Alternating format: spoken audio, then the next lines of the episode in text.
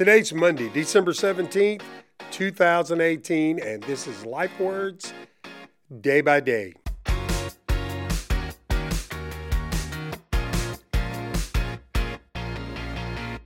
Philip Brooks. He was a distinguished man of faith and intellect. A Boston born Episcopalian preacher, he'd earned a doctorate of divinity from the University of Oxford. He had taught at Yale University, and he had publicly advocated against slavery during the Civil War. So he was an amazing guy. But what you and I know Philip Brooks best for is a song that came to him after an emotional pilgrimage he took in the year 1865.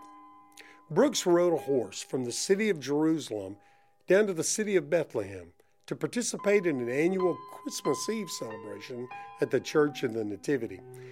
That night, the hymns, the teaching, the prayers, all of these things, they evidently made an impact on Philip Brooks's heart.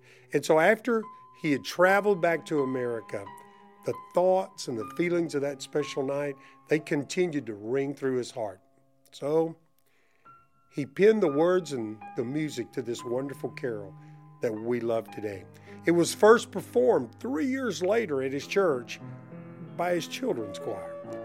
And I'll bet your church is going to sing it this Christmas. And when you do, I hope you'll imagine this man, Philip Brooks, riding into the city of Bethlehem on horseback on a cold winter's night and think about what God sang into his spirit that night. O little town of Bethlehem, how still we see thee lie.